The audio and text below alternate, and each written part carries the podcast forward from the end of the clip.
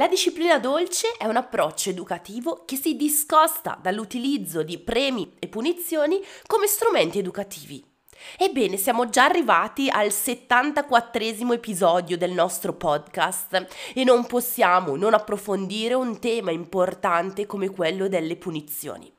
Di premi ci arriveremo presto, ma oggi ci concentriamo su un tema per nulla leggero, per nulla semplice.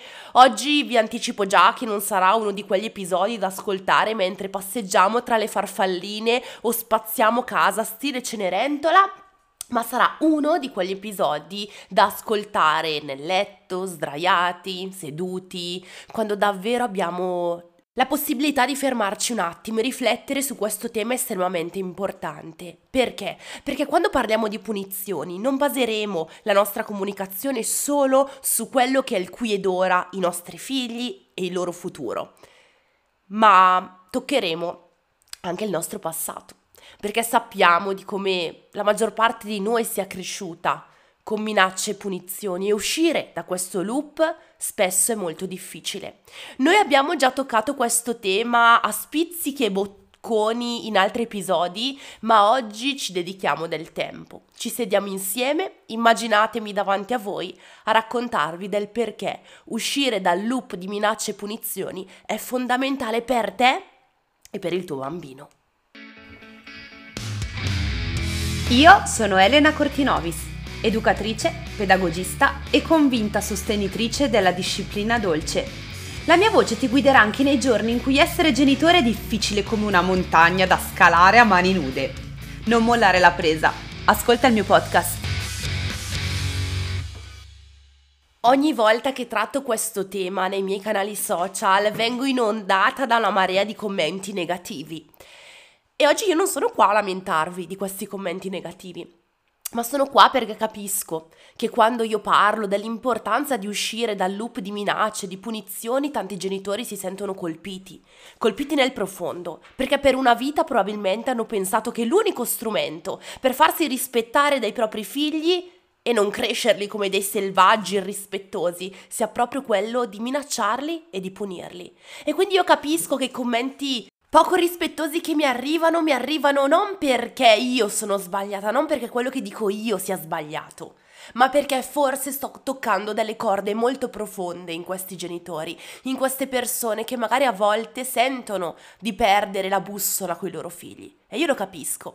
Ed è per questo che oggi voglio farvi capire perché, senza giudizio alcuno, è importante uscire da questo loop. Io sono certa che qualcuno di voi che mi sta ascoltando non è ancora convinto che togliere dalla propria vita le minacce e le punizioni sia la scelta giusta. E quindi io sono qua a parlare sicuramente per chi ne è già convinto, ma soprattutto per chi ancora fa fatica a crederlo. Fa fatica a credere che un bambino può crescere rispettoso degli adulti e rispettoso delle altre persone anche se non è sotto il velo della paura di un risvolto negativo sotto la paura del genitore, ma sono qua a convincervi con dati certi che il modo più sano e rispettoso per crescere i nostri figli, dei figli educati e rispettosi delle regole, sia proprio quello di trattarli con rispetto, perché il rispetto è contagioso e solo insegnando a loro il rispetto, loro rispetteranno.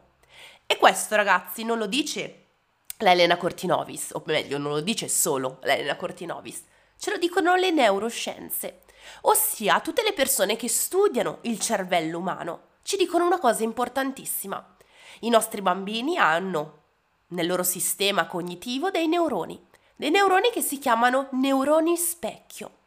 Il bambino nei primi anni di vita impara attraverso questi neuroni che vanno a replicare ciò che vede intorno a lui. Il bambino piccolo replica il sorriso della mamma e del papà, grazie a questi neuroni specchio.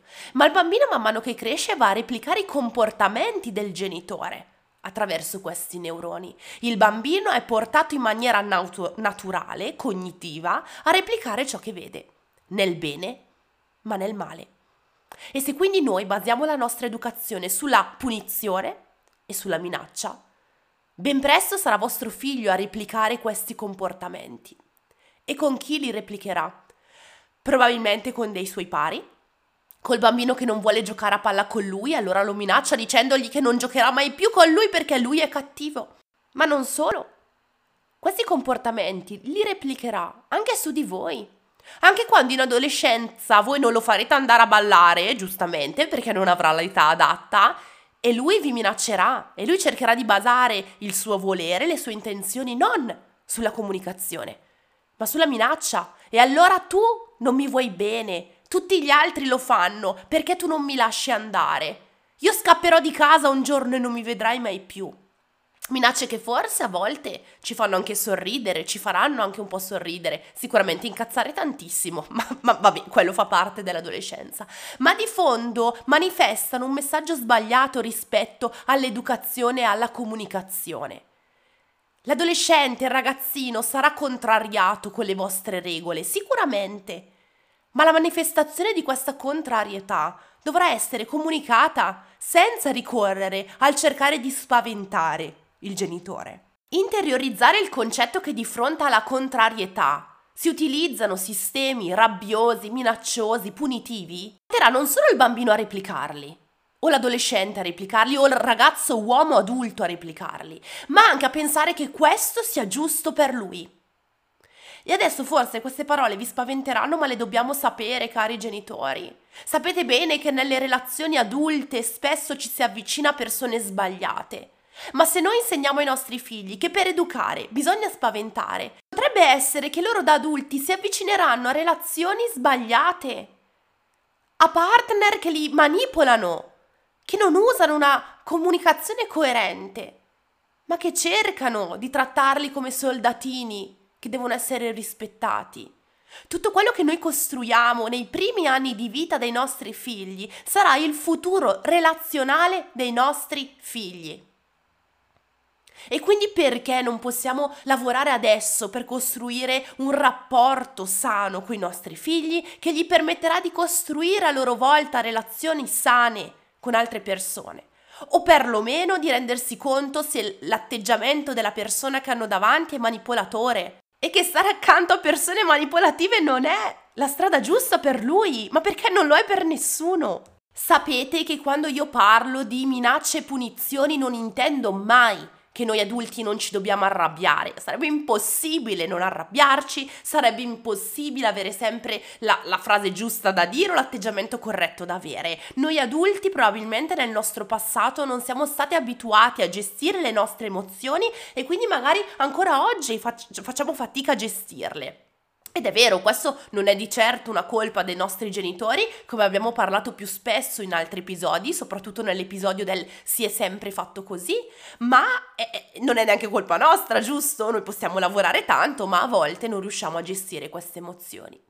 Ma, ma il compito dell'adulto è perlomeno cercare di farlo, per non far credere al bambino che l'unico modo per risolvere i problemi sia quello di essere aggressivo e per aggressività non intendo per forza aggressività fisica, ma anche quella verbale, l'aggressività appunto delle minacce e delle punizioni. Ricordatevi che se basate la vostra comunicazione sulle urla, vostro figlio farà lo stesso.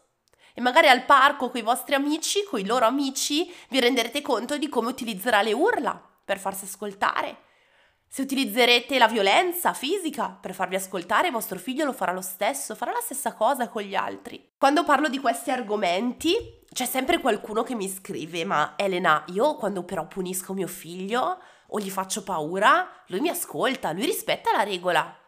Certo, la rispetta perché ha paura. La rispetta perché in qualche modo si pietrifica Esattamente come la cinghialotta Rina nelle nostre sette storie della fiducia, il mio libro edito da Fabri Editori, in cui questa cinghialina, dopo l'urlo della mamma, si pietrifica e non c'è più niente che la mamma può fare per scioglierla. Niente fino a quando la mamma la capisce, la comprende ed entra in empatia con lei. E quindi forse sì, vostro figlio di fronte alla paura si pietrifica e quell'azione non la fa più ma nel lungo termine cosa succede? Il bambino vivrà una rabbia incontrollata, una rabbia che non riuscirà a gestire. Svilupperà il sentimento della vendetta. Penserà che forse le persone intorno a lui non gli vogliono bene, non lo ascoltano, non lo riescono a guidare verso una soluzione. E in tutto questo, quello che ci andrà di mezzo sarà la loro autostima, la capacità di risolvere da soli i problemi e quella forte dipendenza nei confronti dell'adulto, un adulto che gli dice ciò che è bene e ciò che è male, che punisce se sbaglia e premia se fa bene. L'obiettivo della nostra genitorialità, come più volte abbiamo detto, è quello di crescere dei figli autonomi. Figli autonomi non solo nello svestirsi e vestirsi da soli, ma autonomi nelle scelte, autonomi nella gestione delle loro emozioni. In pratica, ragazzi, la cosa importante è che le nozioni assimilate dal bambino tramite l'approccio dell'adulto vengono immagazzinate nel suo cervello e verranno replicati quando lui dovrà prendere delle decisioni nella sua vita. Punire non è mai giusto, anche se nel qui ed ora magari delle risposte le vedete, degli stop li vedete. Ma a breve termine e nel lungo termine questo non funzionerà più. Punire non è mai giusto, perché si tratta di una scorciatoia, che nell'immediato magari funziona, come abbiamo detto, ma che può avere conseguenze forti nella vita del bambino e dell'adulto, soprattutto se queste modalità sono ripetute giorno dopo giorno nella vita dei vostri figli. Lo so che a volte vi scappa la minaccia, lo so che a volte vi scappa la punizione perché non avete altri strumenti. Non sarà quella volta che vi scappa rovinare la vita dei vostri figli. Anche se vi assicuro che non utilizzarla è possibile. È possibile perché io da mamma di due gemelle sono riuscita tramite l'allenamento a uscire da quella voglia di minacciare o punire quando mi sentivo arrabbiata o mi sentivo senza strumenti. Quindi è possibile uscirne. Ma per arrivarci forse bisogna fare tantissimo lavoro su se stessi e io anche per mia deformazione professionale sicuramente ho degli strumenti in più. Sono favorita, dai, possiamo dirlo. Ma per tutti i genitori che a volte ricorrono a queste strategie perché non si sentono di avere alternative. Provate a pensare che invece di alternative ne avete tantissime. Quali starete pensando? Avete la parola, avete la comunicazione, avete la possibilità di sbagliare e chiedere scusa ai vostri figli. Avete la possibilità di chiedere a vostro figlio cosa c'è che non va. Avete la possibilità di ripetere più volte la regola se magari i vostri figli non l'hanno capita. Avete lo strumento dell'empatia, di cercare di capire perché vostro figlio in questa regola proprio non ci sta. Avete lo strumento della pazienza per riuscire a capire fin dove potete aspettare, aspettare e rispettare i suoi tempi. Avete lo strumento dell'osservazione, ossia la grandissima capacità di noi genitori di riuscire a capire cosa nostro figlio cerca di comunicarci, ma non riesce a farlo perché ormai lo sapete, vero? Che i bambini non fanno niente a caso. Ogni singolo episodio di questo podcast vi dà uno strumento in più per riuscire a uscire dal loop di minacce e punizioni ma la chiave l'avete voi, perché nessuno lo può fare al vostro posto. E capisco che ogni tanto la voglia di mandarmi a cagare è forte, perché sembra sempre tutto facile quando parliamo, ma io lo so bene che di facile in genitorialità non c'è niente. E quindi al posto di sprecare energie per mandarmi a cagare, usate queste energie per trovare delle soluzioni, perché vostro figlio è lì ad aspettare che voi gli parliate. Vostro figlio è lì ad aspettare che voi lo capite. È lì ad aspettare un adulto che lo accoglie e che lo guida verso la strada giusta, senza scorciatoie, senza minacce, premi e punizioni, ma con la parola, con la comunicazione, con l'ascolto attivo, il guardarlo negli occhi e capire davvero che non è un bambino impazzito, ma un bambino che ha dei bisogni e questi bisogni vanno soddisfatti.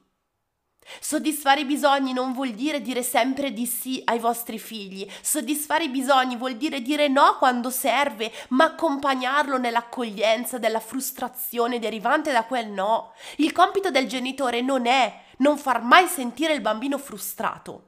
Perché questa non è disciplina dolce. Il compito del genitore è far sentire il bambino frustrato in una maniera sana in una maniera legata al rispetto delle regole e non frustrato perché impaurito dalla figura sua più grande di riferimento.